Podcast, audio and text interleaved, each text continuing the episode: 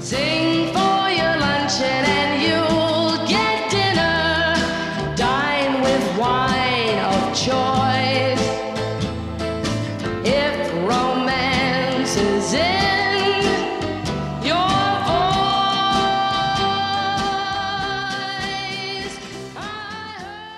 Hi there, and welcome to Voicebox, your weekly exploration of the art of singing and the best of the vocal music scene. I'm your host, Chloe Veltman. Thanks for tuning in this evening. This show comes to you not from San Francisco, but from another great American city on the other side of the country, Boston. I'm standing at Faneuil Hall checking out the street music scene.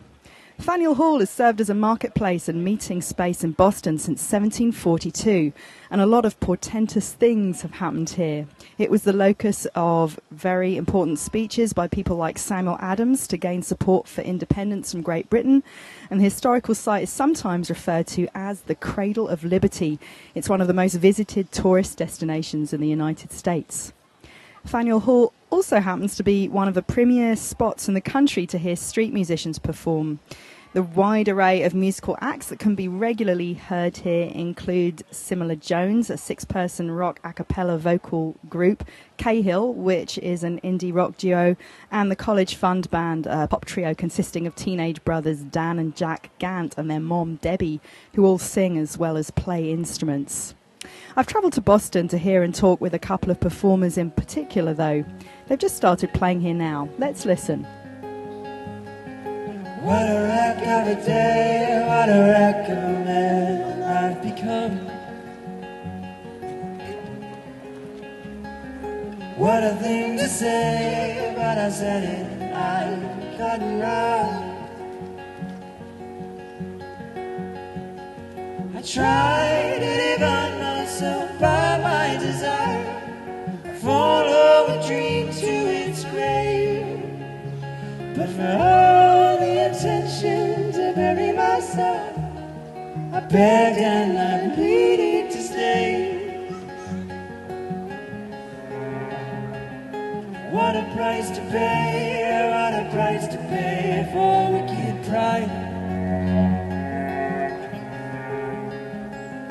What a foolish way of abandoning all that she tried. No yours life for dog on a leash. I was sure I was born with the hounds. Cause in all of the ways I bury myself, the dogs take it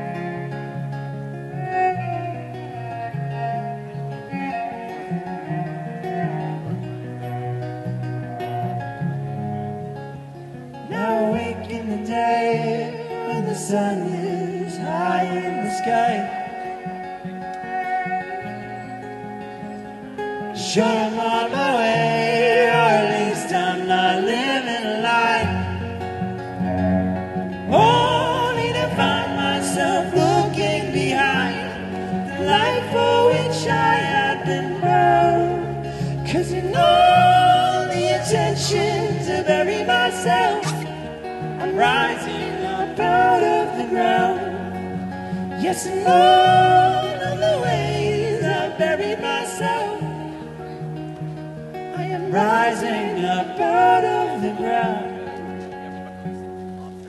Hi there, if you've just joined me, welcome. This is Voicebox, and I'm Chloe Veltman. Tonight's show is brought to you from Boston's Faneuil Hall, where I'm checking out the street music scene.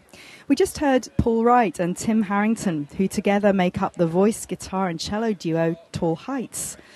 Tim and Paul are often to be found here at Faneuil Hall singing and playing to the crowds. Hi, Tim and Paul. Thanks for taking time out of your performance schedule to chat with me today. Hi, Thank Chloe. for Thanks having for having us. What What's the vibe like for you guys here today? Is it uh, a good scene, more or less? Well, it's a bit hot today, to be honest, and um, doesn't bode so well for us.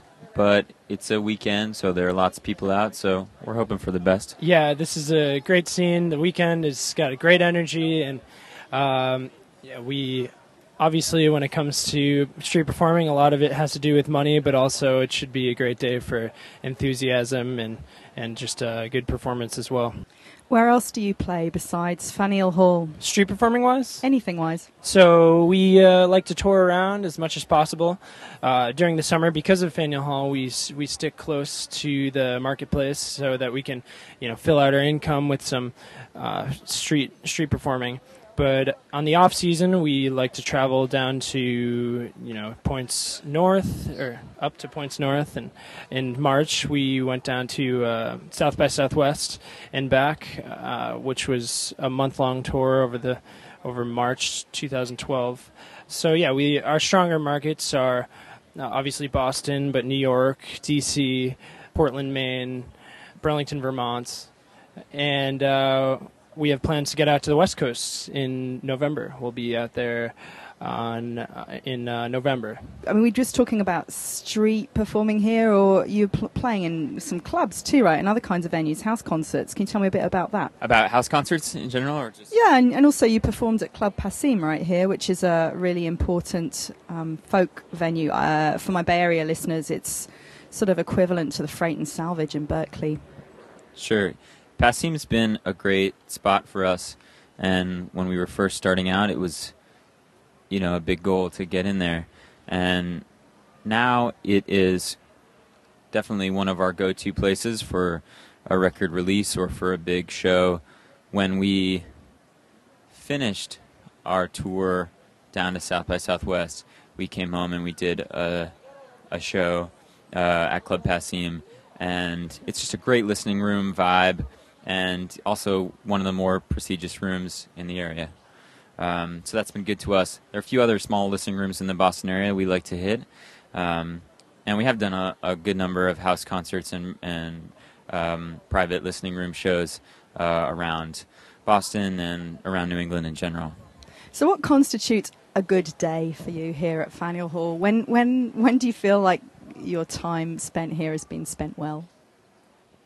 That's an interesting question. Uh, and unfortunately, at the end of the day, for street performers, we would probably all agree that the most important, um, you know, gauge of success is is the coin bucket. You know, how much money we collected. Um, and you know, without going into how much we're looking for per day, we do this uh, solely through the summer and it is how we pay our rent and utilities and so it is very important for us to be making enough money to, to survive. Um, so other than money uh, just playing well is feels good always and uh, getting some good crowd response getting a few uh, young excited uh, listeners to sign the email list or you know say I'll come see you when uh, when you come to my hometown because you know here at Faneuil Hall we're finding people from all over the all over the globe. So that, that's great. That's very rewarding. Um, and we also find it very rewarding to debut new songs out here because it's a nice low stakes environment where nobody knows that we're playing a song for the first time and it's a great place to work out kinks. And we both agree that when we debut a new song and when it goes all right uh, that that shift is somehow uh, more meaningful to us All right, I think I'd like to pause our conversation for a moment to tell the story of how the three of us met. It was at the South by Southwest Festival in Austin this past March, right? that's right Uh, I remember it was raining and I was walking around the convention center in downtown Austin searching for my bike, which I knew I'd locked up somewhere around there.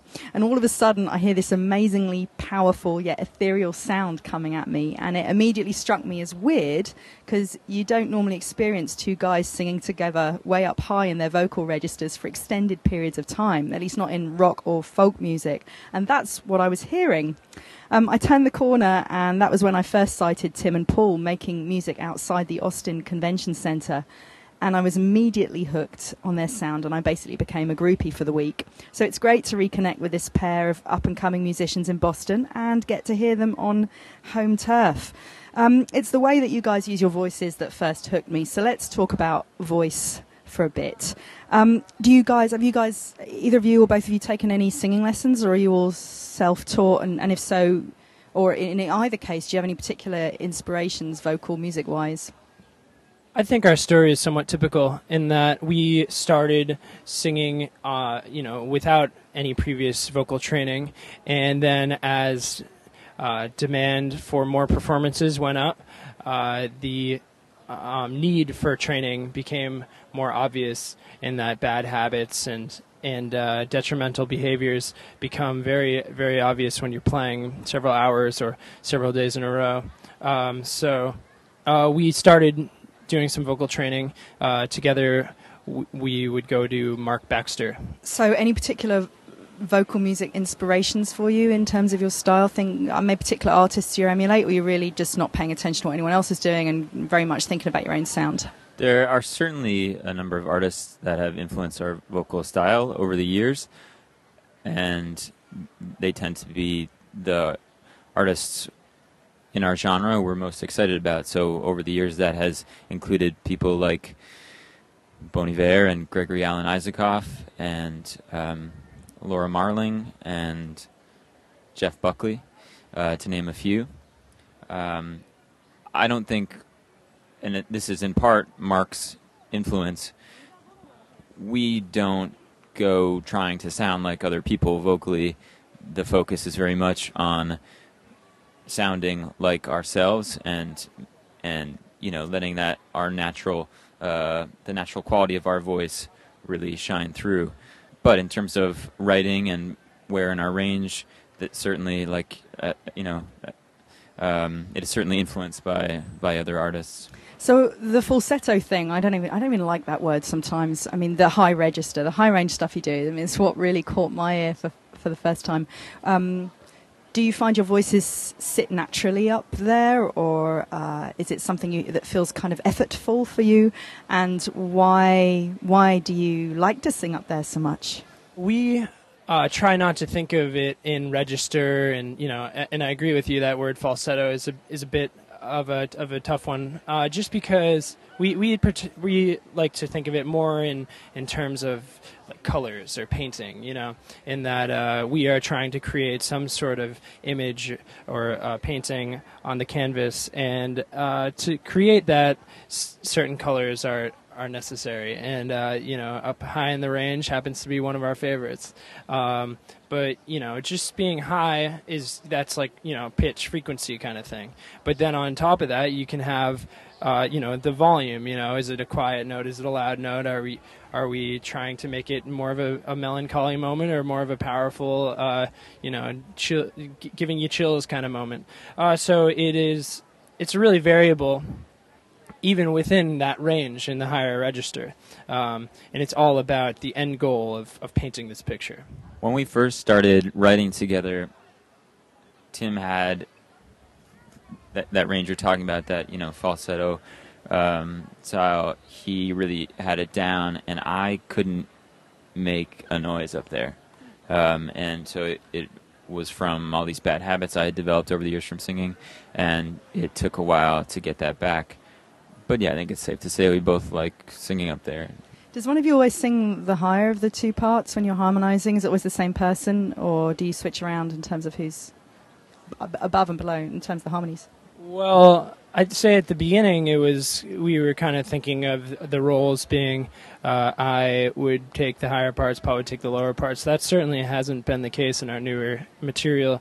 Uh, I think at this point in time we're a lot less concerned about who's singing what part and uh, much more invested in trying to confuse the listener as to who's singing what.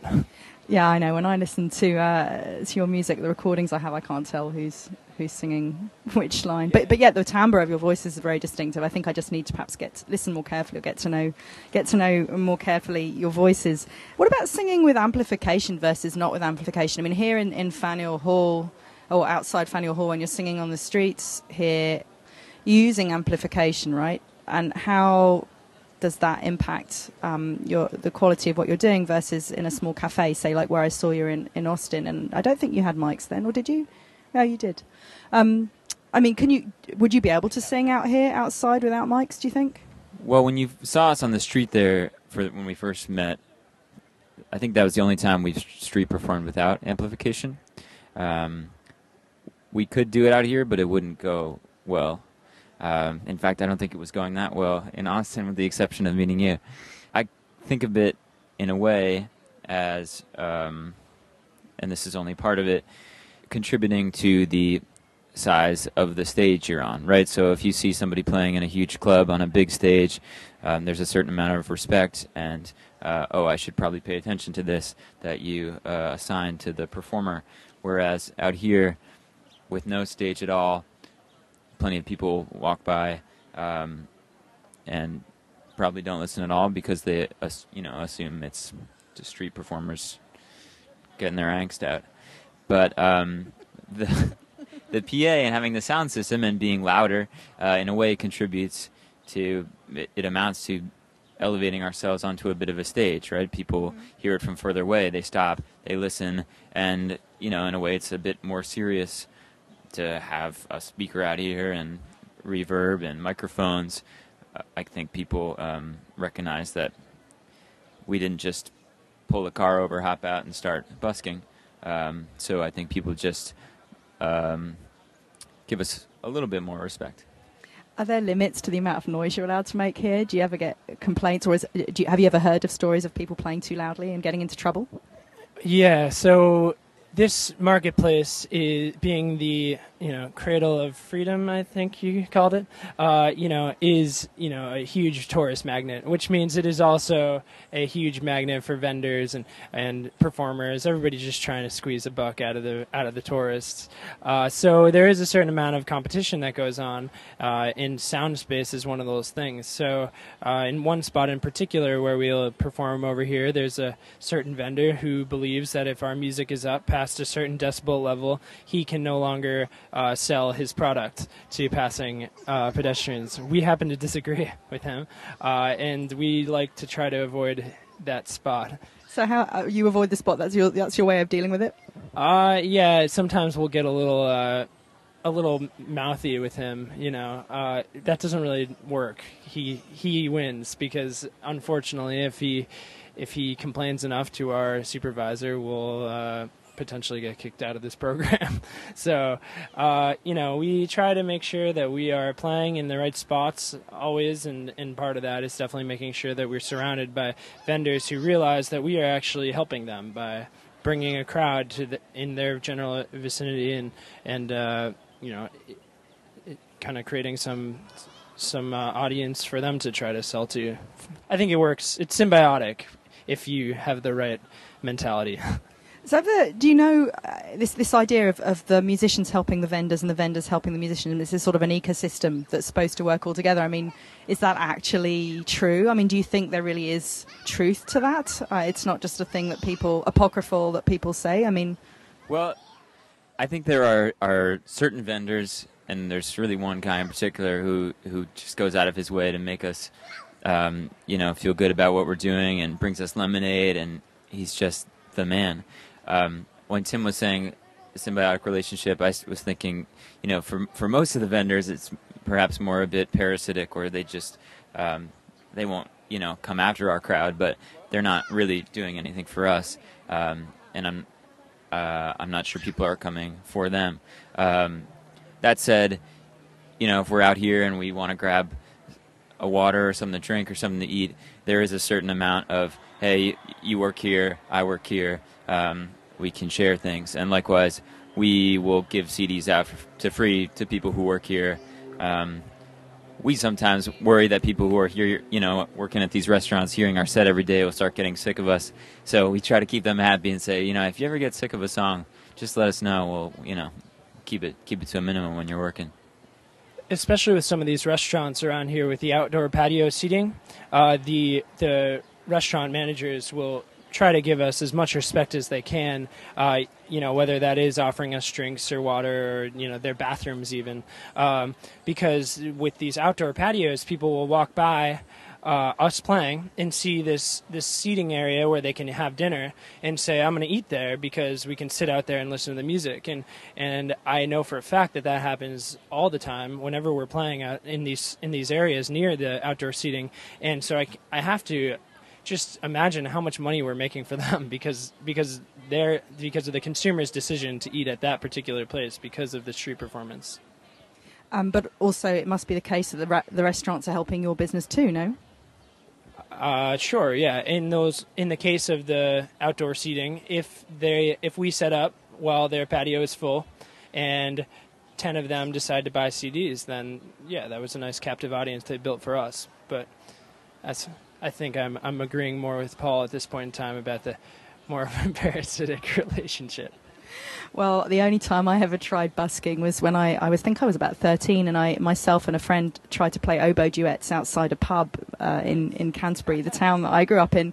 And uh, actually after about, I don't know, we'd been there maybe 45 minutes and we'd made the equivalent of maybe $4. and then the, and then the guy who, the manager of the pub came out and told us to leave because we were driving away his customers. Uh, well, you got to start somewhere, right? stop somewhere. I haven't done it since. All right. So, have you ever experienced vocal fatigue from performing out here? Uh, I mean, it's you know you're out in the elements. It's not doesn't have necessarily the same reverb as an indoor space. Definitely, we're not out here eight or ten hours a day, but you know I think we would lose our voices if we were performing that much. We do some back-to-back performances, so we'll have a four-hour slot, and that amounts to about three hours of playing probably. So we do get tired especially when we're doing this six or seven days a week. But we, you know, just try to get that time in warming up and uh, relaxing in advance. Um, and yeah, the vocal training we've had has has helped us learn how to, uh, you know, manage our voice voices better. Unfortunately, the best way to preserve your voice is to avoid certain things that we have trouble avoiding, such as caffeine, alcohol, and uh, s- staying up all night. so we don't really help our case when you know we are, um, you know, being your typical fine, uh, uh, upstanding gentleman of our age in the city, you know, by night, and then being these street performers by day. So, you think you should be a bit more disciplined? I think we could probably stand for a bit more discipline, but you know, I don't. I don't think I'm going to change much. This is Voicebox.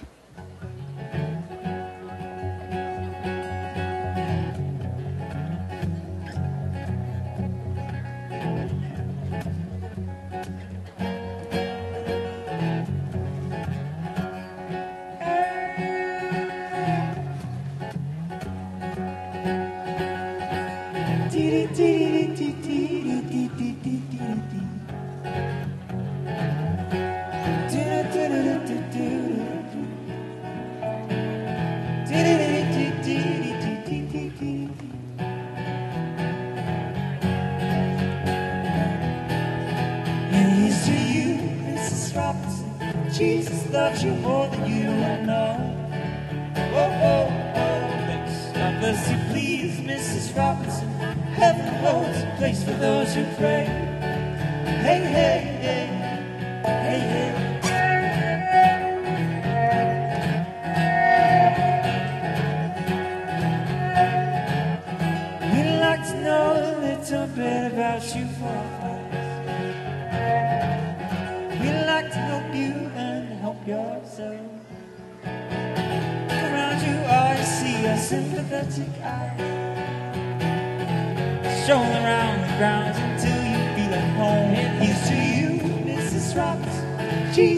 de um modo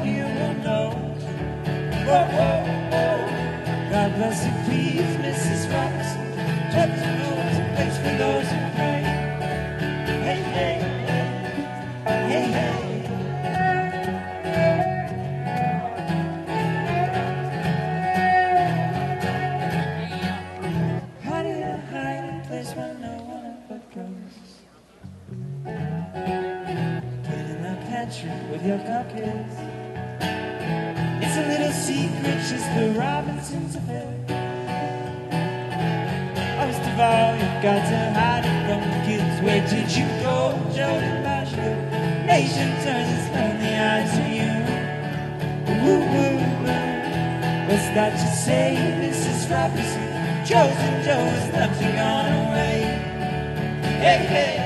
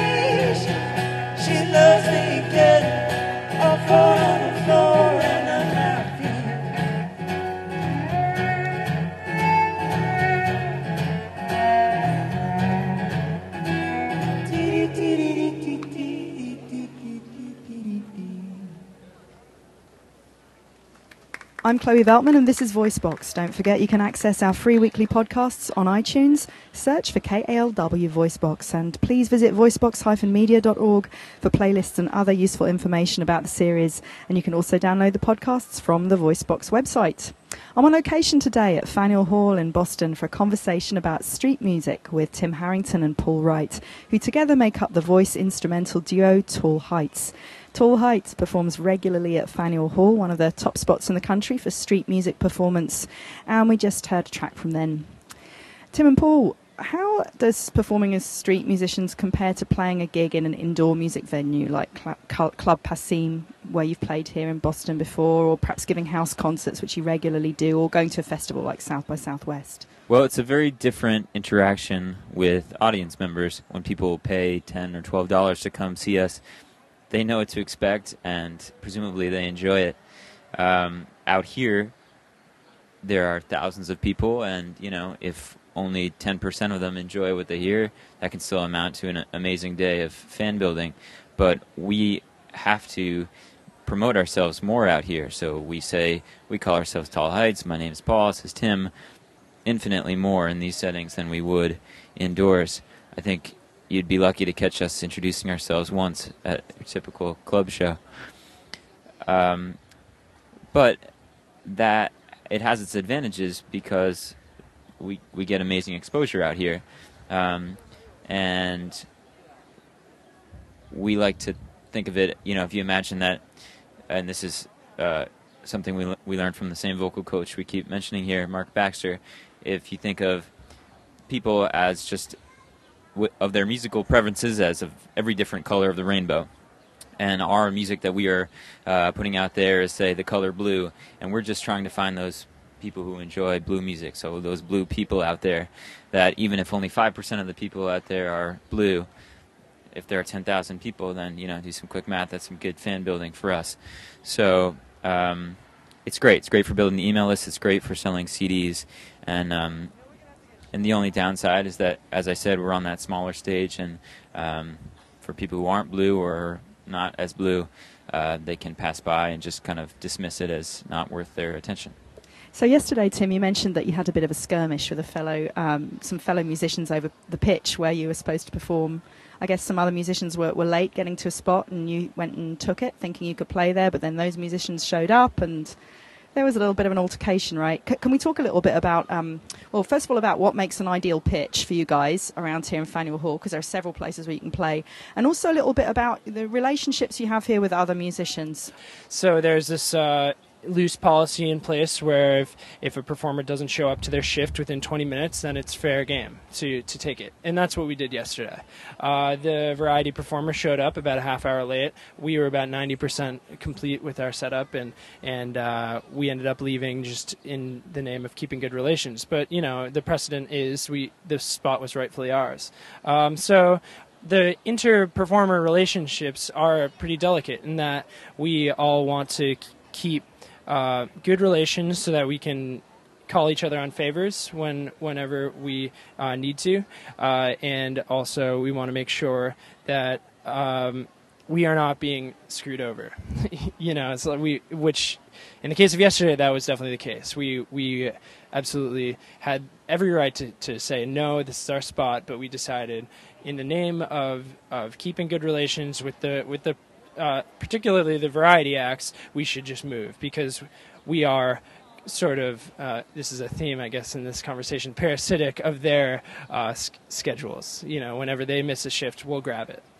So what about the weather? Do you guys play out here regardless of whether it's you know snowing or or hailing or beating down with sun? Actually, it's doing that kind of today. Um, or are there times when the weather mm, kind of means that you don't perform? We don't perform in all conditions. It's got to be at least high 50s, low 60s for us to be out here. We don't necessarily cap it on the higher end, but there's definitely a decline in uh, fan enthusiasm in the hotter temperatures and uh, humidity. So weather can be a huge factor in how well we do. But there are times when, if nobody else wants to play because it's you know there's a chance of thunderstorms or it's super humid, if we are the only people out here, we can do really well because there's only one thing to watch, right? There's only one thing on TV. So um, we keep we keep an eye on the weather a whole lot in these months, and and it, when it's low 70s and low humidity, everything is just magical. What do you do in the months when you're not performing here for money? Uh, we like to use the off season as an opportunity to travel um, and tour as much as we can. Um, that said, the off season is much harder to make ends meet because of that. We don't have this consistent source of uh, performance and income. So um, we're not quite sure what the fall and winter hold for us this year. We're we're trying to figure that out. Fortunately, we we're optimistic to have a whole bunch of college dates coming up, which are typically uh, pretty well paying. And then there, of course, is the th- threat of needing to acquire some sort of day job, uh, which we will uh, avoid at all costs because it just really complicates things on the traveling front. Let's talk a little bit about your, your repertoire. Um, you perform mostly songs you write yourselves, and then uh, every now and again there's a cover in there too, right? I've heard a, a couple of your covers um, online. They're rather lovely. Um, does did you always perform the same set, or how much does it vary depending on the vibe of what you're feeling out here in the market? We usually start out with the same four or five songs. We have a way of, of getting the set going. And we are usually pretty in sync in terms of what should come next. You know, we kind of feel out the crowd, and if um, if they're responding to the originals, we just, you know, skip the covers and, and ride out the originals. If it seems like people aren't quite getting it, um, then you know we'll throw in a more popular cover in there and try to get a get a nice uh, circle around us going because it, it builds from there. Um, but we don't make set lists for these performance performances. We just have kind of a, a way of, of opening it and a way of closing, and, and in the middle there we just feel it out. Let's listen to more music from Tall Heights, and we'll, then we'll have a little bit more of a conversation. For playlist details, not to mention our free weekly podcasts, please visit our website at voicebox-media.org.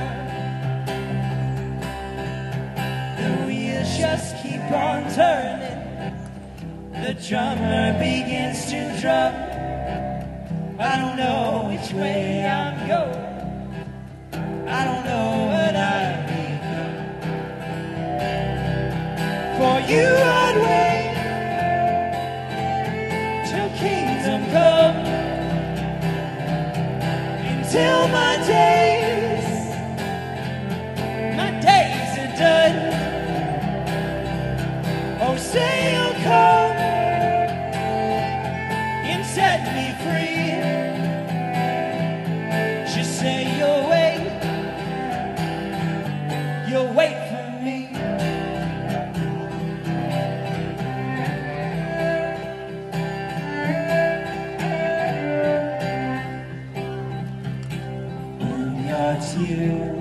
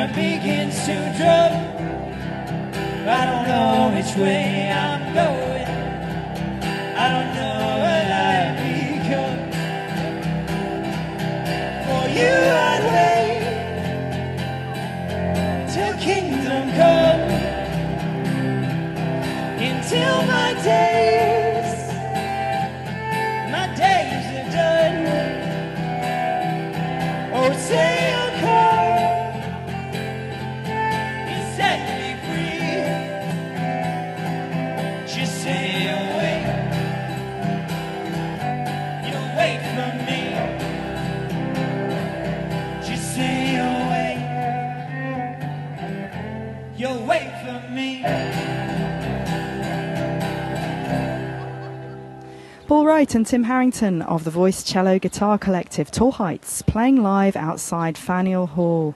You're tuned into Voicebox this week on location from Boston, Massachusetts, and I'm Chloe Veltman. We're talking about the street music scene. So, guys, there, are there any anecdotes you want to share with me? There- uh, What's been like your most uh, memorable moment out here at Faneuil Hall?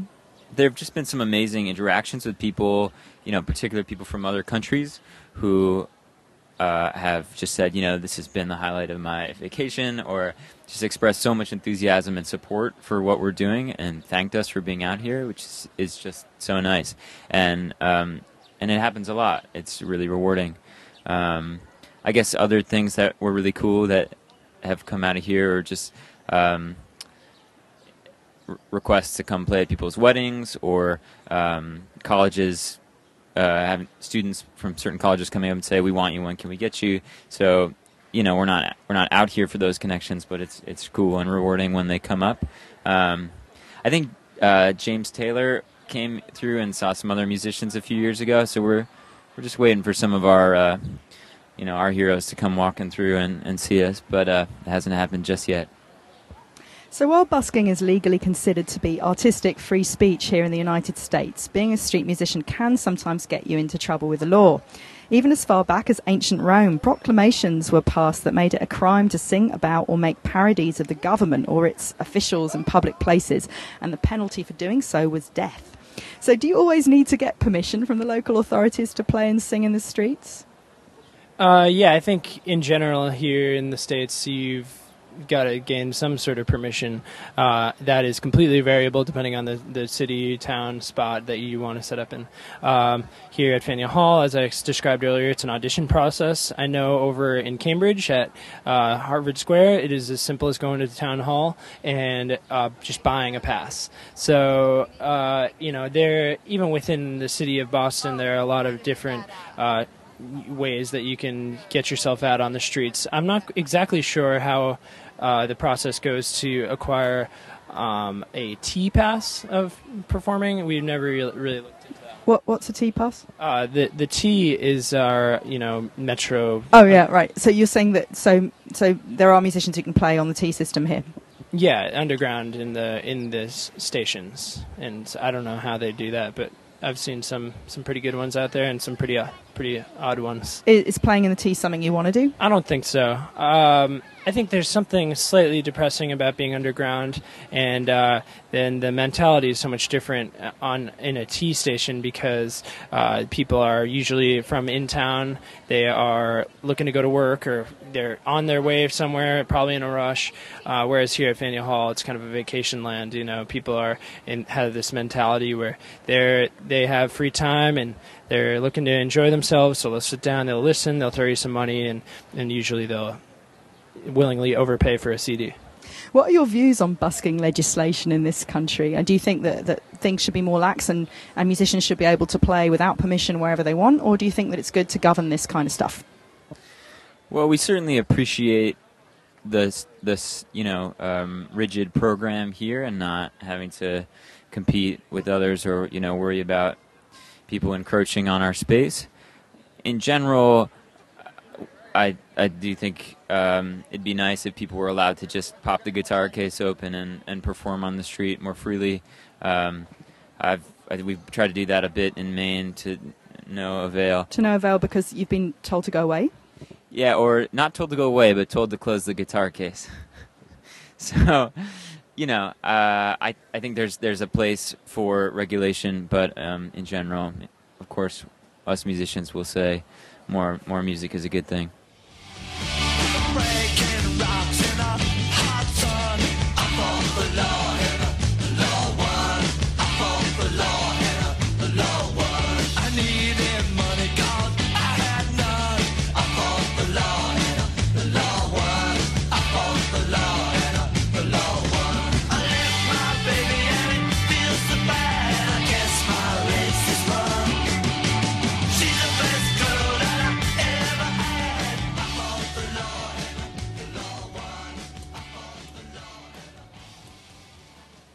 I'm Chloe Veltman, the host of Voicebox. Today I'm coming to you from Faneuil Hall in Boston for a conversation with singer musicians Paul Wright and Tim Harrington, who are regular buskers here, about the life of street musicians.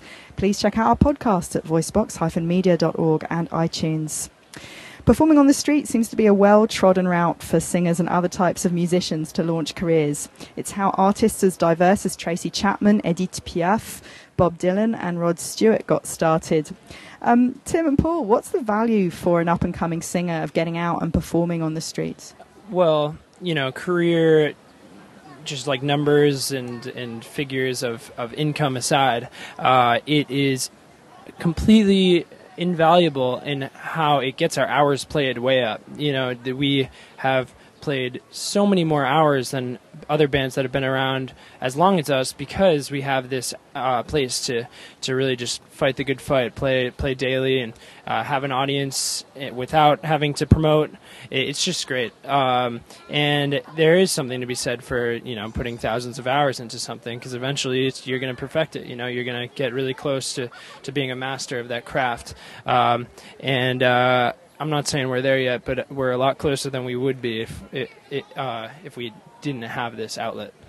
So every now and again there'll be a news story about some celebrity taking to the streets with their guitar or violin. And perhaps the most well-known example of a famous musician busking in recent years is the classical violinist Joshua Bell, who played as an incognito street busker in Washington D.C. in 2007. Only one person recognized Bell, and he made $32.17 during his 45 minute set, not counting the $20 tip he got from the passerby who knew who he was.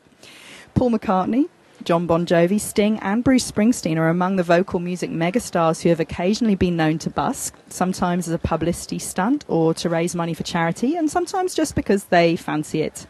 What do you guys think of these uh, celebrity singer busking sessions? I think it's cool. It's very interesting for us to hear about it, particularly the Joshua Bell case. If we have a bad day, I just think about that. But um, I think it, you know, depending on the level of celebrity, I'm sure it can be pretty humbling for somebody who's used to selling out huge rooms to show up on the street and um, and not be recognized.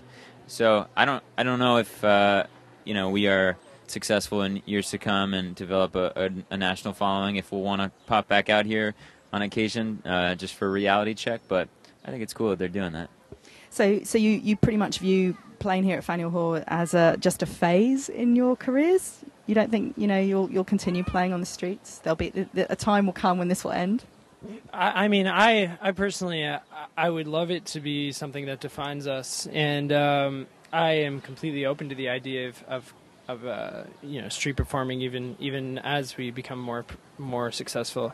Um, of course, we have to become successful before we can talk about that. But uh, I think I'll always love to come out and, and play a little street performing. I think it'll be more fun when we are, if and when we are successful, just because yeah, we can. It's it's kind of like going back to the house you grew up in. You know, it, has all these old feelings and uh, nostalgic moments where you realize how far you've come, and and uh, you can feel.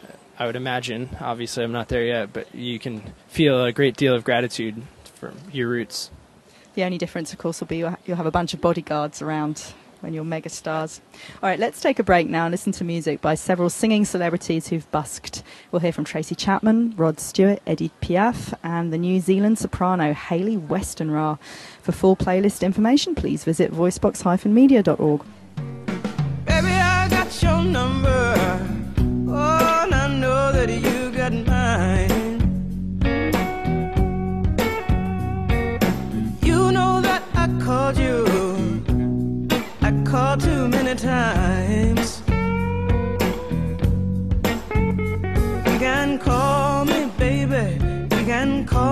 anytime.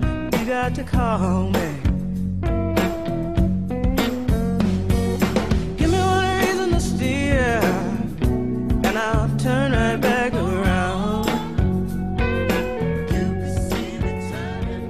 Give me one reason to steer. Pack my bags tonight. Here's one Jacobite who must leave or surely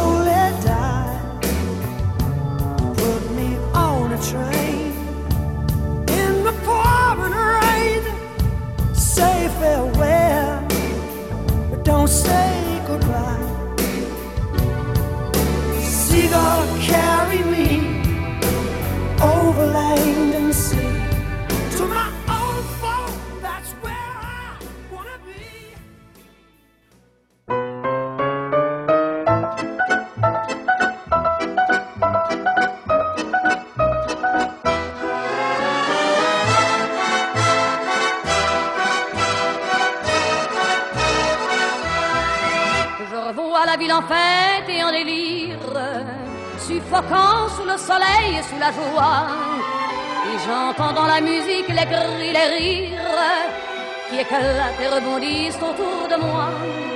Et perdu parmi ces gens qui me bousculent, étourdi, désemparé, je reste là. Quand soudain je me retourne,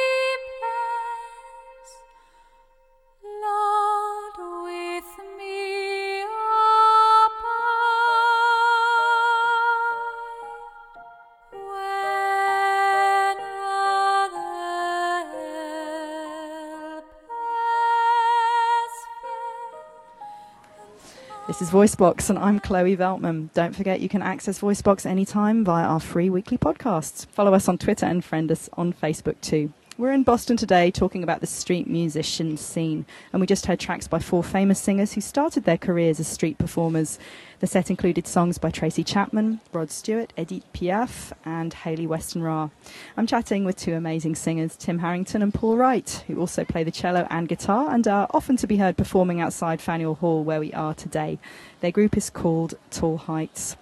Well, it's almost time for me to wish Tim, Paul, and Boston goodbye and head to the airport to catch my flight back to Washington, D.C. But before I head out, I'd love to ask you guys if you could just briefly share a few tips for vocalists thinking of trying their hand at playing on the streets at busking. Um, do it. Just go ahead and get out there. Um, it's a great place to try new things. The stakes are as low as possible, and uh, I just I don't think there's a downside to getting out there and and uh, showing the world what you can do. Uh, there is an audience for every kind of art. There's are so many people in this world. Just do whatever you feel moved to do, and you will find people who love it on the streets. And don't be afraid to sound like yourself. That's all people want to hear. All right, guys, thanks so much for your thoughts and for the amazing music and conversation today. And I'm sorry to have to leave. It's been tons of fun. Thanks so much for having us, Chloe. It's great to see you again. You are the best. VoiceBox is an independently produced non-profit project recorded at the studios of KALW in San Francisco. The series producer is Seth Samuel and the web editor is Victoria Lim. VoiceBox needs your support to find out how you can make a tax-deductible donation to keep us on the air. Please visit our website at voicebox-media.org. And um, you can write to us anytime at info at voicebox-media.org and uh, you can send us questions, comments and suggestions via that address. We've been hearing a lot of live music today, so let's take it to the studio now and I'll play us out with a song from Tall Heights' latest EP, The Hollow. Have a songful week. Oh, it was white sand and deep blue waves. We were running up the shore. Sun glints on sparkling faces. I don't feel or sea anymore. I don't feel or sea anymore. To be young. To be young. We're just leaves, leaves floating on down the stream. My job, my house, my car, my whole social scene. So high.